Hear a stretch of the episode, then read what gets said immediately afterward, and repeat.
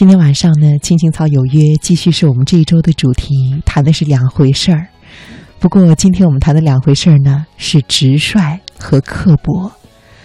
刚刚在上半时段呢，我和你分享了第一篇文章，这篇文章的题目呢是“对不起，我从不感谢伤害我的人”。我看到微信上一位叫做 H E A I I E 的朋友，不知道怎么念你的名字好啊？你是埃菲尔铁塔的头像啊？你说。原谅和宽容是两回事儿吧？刚刚呢，在间隙，我看着你的留言，我在想，不知道你理解的原谅和宽容是两回事儿，具体是什么样的含义呢？很希望看到你后续的补充。另外呢，看到我们一位老朋友孤帆飘鸥，你换了头像对吗？记得之前一直用的是那英的头像，今天看到了这张照片，不知道是不是你的庐山真面目呢？眼镜很有特色哈。你说啊，傲骨和傲气是两回事儿，人不可以没有傲骨，铮铮铁骨支撑我们的灵魂，照亮着我们前进的路。但是，人不可以有傲气，人有了傲气，就会丢失了善良的本性，而变得目中无人，失去自我，孤芳自赏。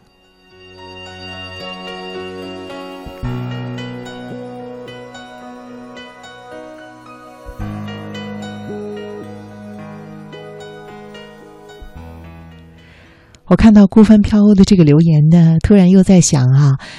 这么说两回事儿，好像在我们的中文中呢，经常是通过近义词的方式来体现的，像你提到的傲骨和傲气，又譬如说坚强和坚持，好像只有一个字的变化，意义就会发生很大的改变呢。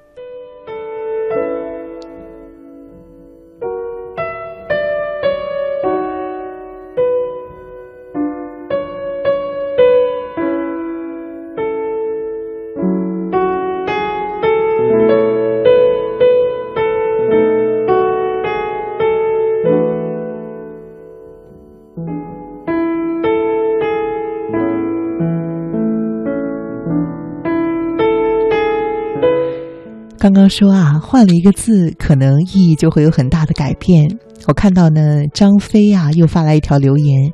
之前呢，在上半段他留言说，距离和距离是两回事儿。其实我没有理解你说的是哪两回事儿的，什么样的不同的距离呢？看到他补充了一句，他说，距离最直白的是路程，最乱人的是心程。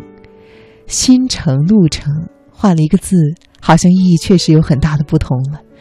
而你最后又说呢，最乱心的是隔阂。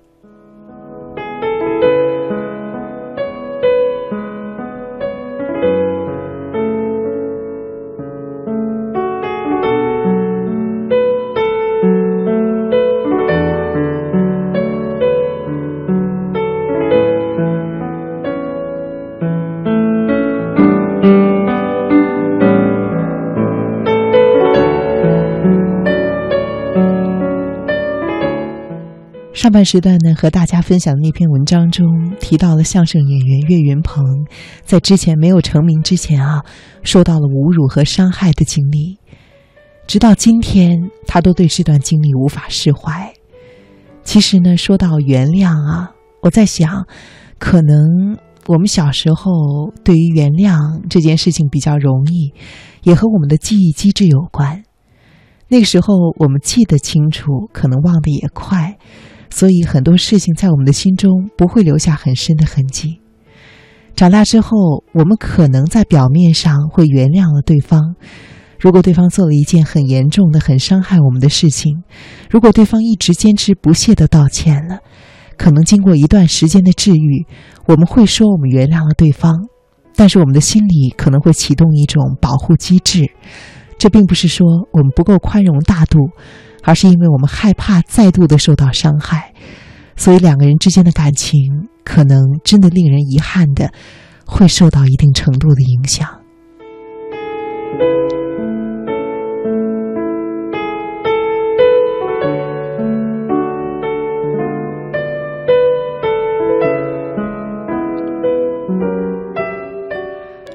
不过呢，我在想啊，上半时段分享的这篇文章，恐怕呢，我也不希望电波前有朋友会把它绝对化。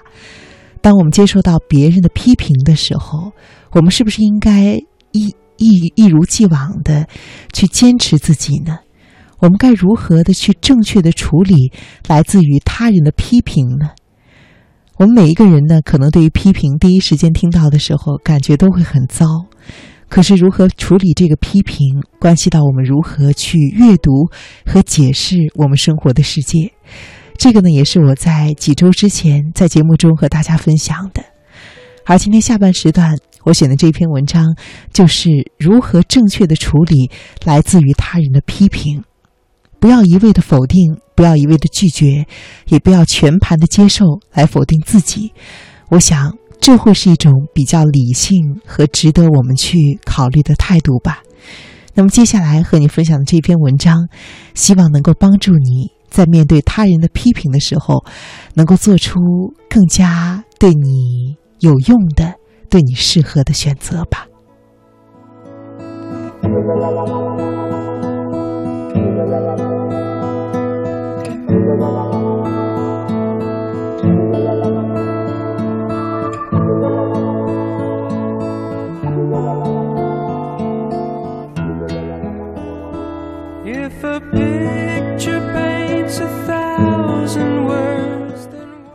以前呢，曾经和你分享过文章，谈到如何的应对拒绝。那么，除了拒绝之外呢，生活中可能还有一种令我们很尴尬的状况，但是它经常在我们人和人之间的交流中出现，频繁的程度呢，可能比拒绝稍微低一些，但是你一定经历过它，这就是批评。如果领导对你说：“能来我的办公室谈一谈吗？”带着比较严肃的表情，那么即便是最优秀的员工，可能也会心跳加速。因为很有可能即将到来的是一顿批评。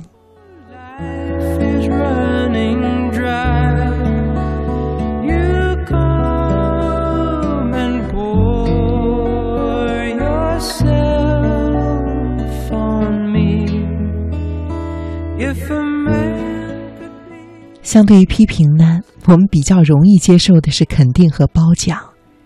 但是，无论在工作中还是生活中，受到批评好像又是一件很难避免的事情。因为不论你的工作表现多么优秀，总是免不了要收到来自于老板、客户，甚至你的同事的负面反馈。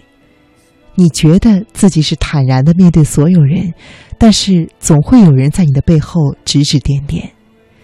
往往啊。最优秀和越完美主义的人，越难以面对批评，越容易感到伤害和挫败。但是这是必经之路。一个懂得如何的心平气和的接受批评，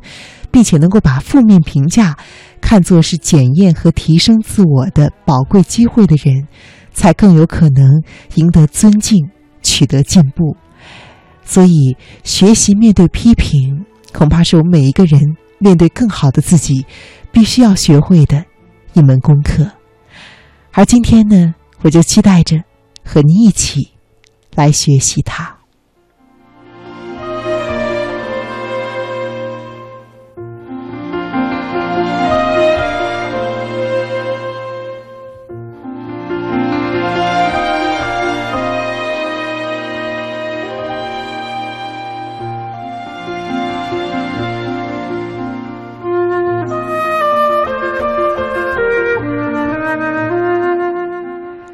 我们应该如何的正确看待批评呢？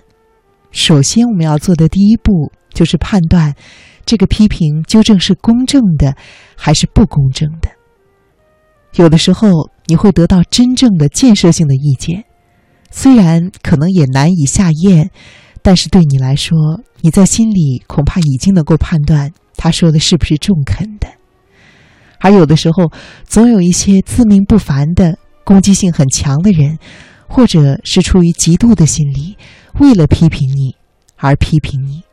这就是不公正的批评了。所以，面对批评的时候，你要做出的第一步是判断批评的性质。如果你是面对那些自命不凡、仅仅出于嫉妒或者是攻击的人，他们提出的那些非建设性的意见，你并不需要太在意他们的话，他们不会真的伤害到你。不必争论，保持冷静，假装你在听就好，而实际上忽视他们，有的时候反而比讨好对方更会赢得对方的尊重。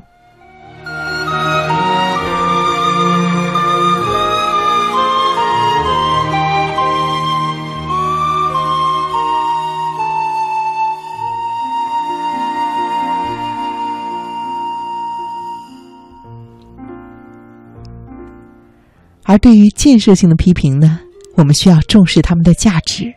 它是一份礼物，它是成长的捷径，因为有人把我们的问题挑了出来，避免我们自己发现它发现的过慢，所以这个时候一定要珍惜这个机会。当然，首先你要避免的一种情绪，就是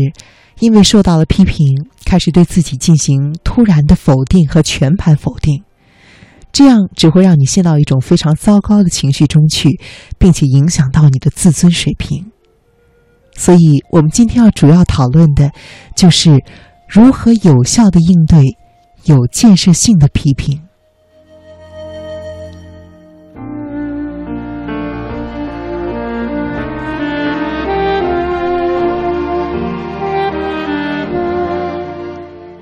面对这样的批评，你首先要做到的是。面对本身，因为负面评价往往和真相相关，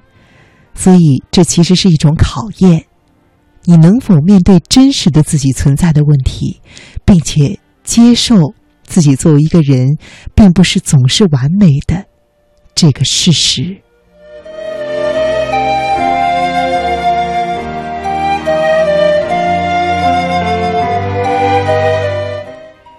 先冷静下来，不要立刻做出反应。有的时候，迎面而来的批评真的很无情，甚至可能会在有建设性的批评中，还会包含着一些让你很受不了的情绪化的指责。在那一刻，你可能很难控制自己的情绪，但是在做出进一步的反应之前，先做个深呼吸，或者走出房间。给自己一些时间和空间，来和空间来清空你的脑袋，因为你越情绪化，就越不容易做出理性的思考，而引发的行为可能会是非常冲动的。如果你能够冷静的留在原地，用微笑面对对方，那么你将是一个相当厉害的人，也相当棒。微笑可以帮助你放松。而且，它还容易使对方开始逐渐的也冷静下来，采取一种更加温和的说话的方式。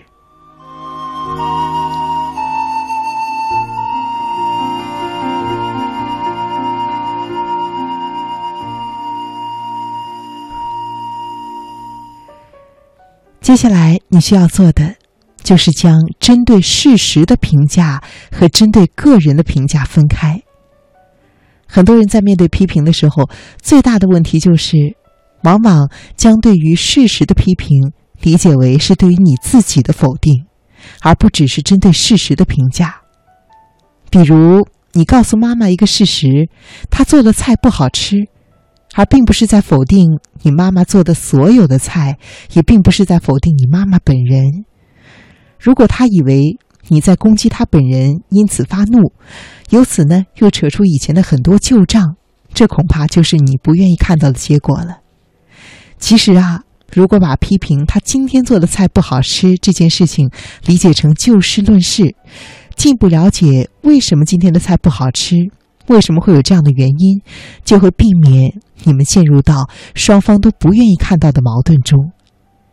那么，如果你再换一下想。进一步说，即使是你的性格和情绪等方面被做出了负面评价，恐怕也不是针对你全盘的，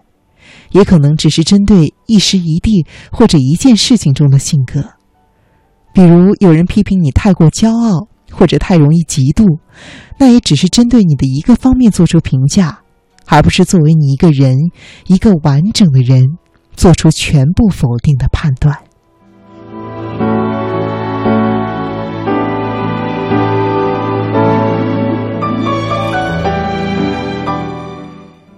所以，同理，我们在批评别人的时候，也需要注意，千万不要把一件事情的批评扩大到关于一个人本性的批判，因为这样一定会激发对方的情绪，造成矛盾的升级。你一定要就事论事，同时呢，试着去分辨出负面评价中属于建议的部分，而不要把重点放在对方的语气和语调上。也就是说，首先你要分辨出负面评价本身无关你个人的部分，然后把有建设性的部分从它的形式和外衣上剥离出来，这样子你才能够正确的面对它。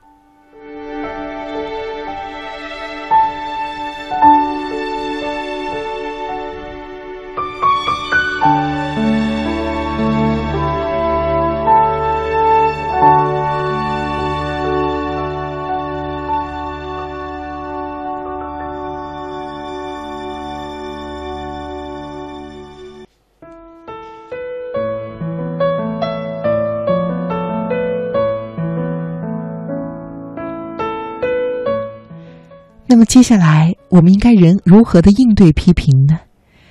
认识到批评是建设性的，还是对于你的嫉妒或者是攻击性的，并且辨认出建设性的批评中包含的信息，剥离开来它其他的那些情绪化的指责，这是第一步。而关于如何应对，有几条可能会帮助到你。第一条，不要急于的证明责任不在你，即使。这是事实。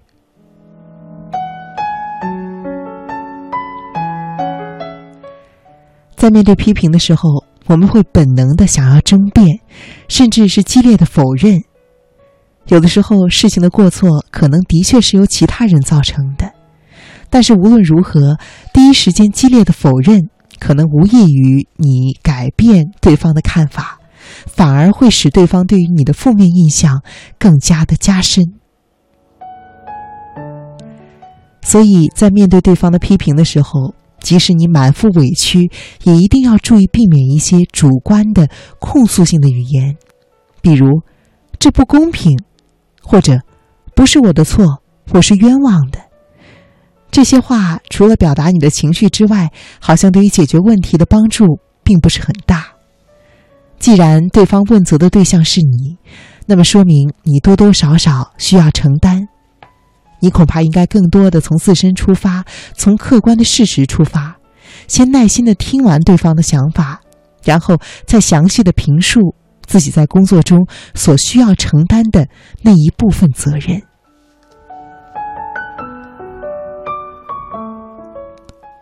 比如，你本来要在今天中午递交给老板一份报告，你提前一天呢就交代了实习生去完成报告的打印和装订。结果，实习生误解了你的意思，导致要重新制作，并且延误了你递交给老板的时间。这件事情上，尽管你好像没什么错误，但是实际上，你的老板并不会在意是不是实习生的责任，他只知道是你作为报告的责任方导致了时间的延后。所以这个时候，你恐怕应该首先承认，报告交晚了，有我的责任。之后呢，你应该向他解释为什么会交晚，并且最后表示说：“我一定会注意建立一个更加完善的流程和机制，下一次不会出现这样的情况了。”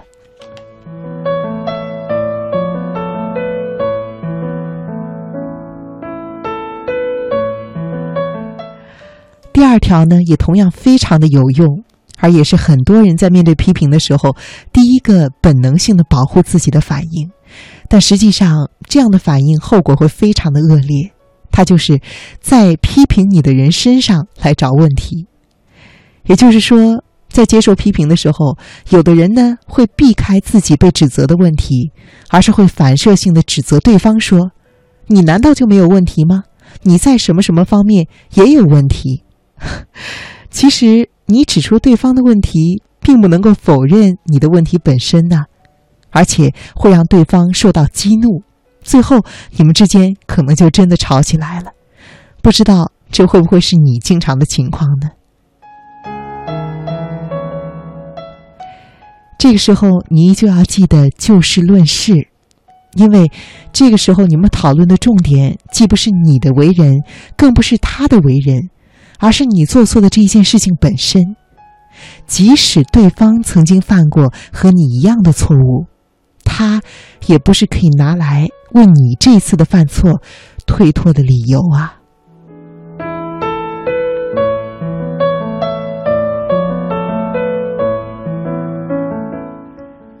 而第三呢，是不要过度的道歉。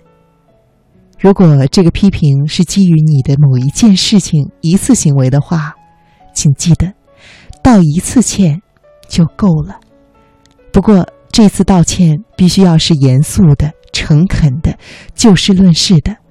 而且要表现出你已经完全的明白了问题在哪里，知道如何能够在未来避免同样的情况发生。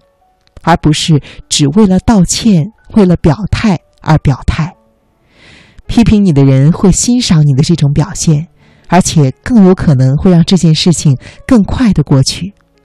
但是，如果你的道歉只是为了表明一个态度，甚至只是为了让这件事情更早的过去，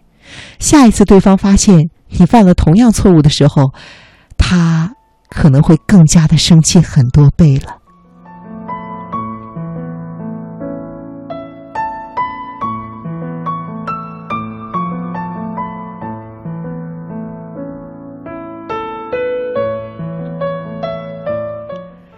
而最后一条呢，是在将来，在适当的空缺之后，在适当的空隙之后，不要放过进一步解释和澄清的机会。当你冷静下来，当你们双方都冷静下来的时候，或许时间可以治愈一些东西。当批评过去了几天或者几个星期之后，回去和批评的你、批评你的人重新讨论，也并不是一个坏主意。比如，你可以说，基于我的反思，有几个方面是我特别需要改进的，还有几个地方呢，是我觉得之前做的比较好，可能以后还可以更加坚持的。而最后，上一次你提出的批评中有几个地方，我觉得还有一些疑惑和担心，所以我想再次的和你确认一下，你看好吗？这时，对方一方面会很欣赏你，另外一方面呢？也会对于你表现出来的这种愿意去在以后的工作中避免这个错误的态度感到非常的欣赏，而且这也是一个你澄清一些误解和让对方认识到事情真相的好的机会。所以，当对方批评你的时候，不要着急第一时间去否认，去想想这个批评是建设性的还是攻击性的。去真正的认识到这个批评中对你有帮助的部分，并且依据之前的几条建议做出合理和理性的反应。希望这篇文章也可以帮助到你，更好的面对你的生活中出现的批评，让他们都成为你人生中最好的捷径和机会吧。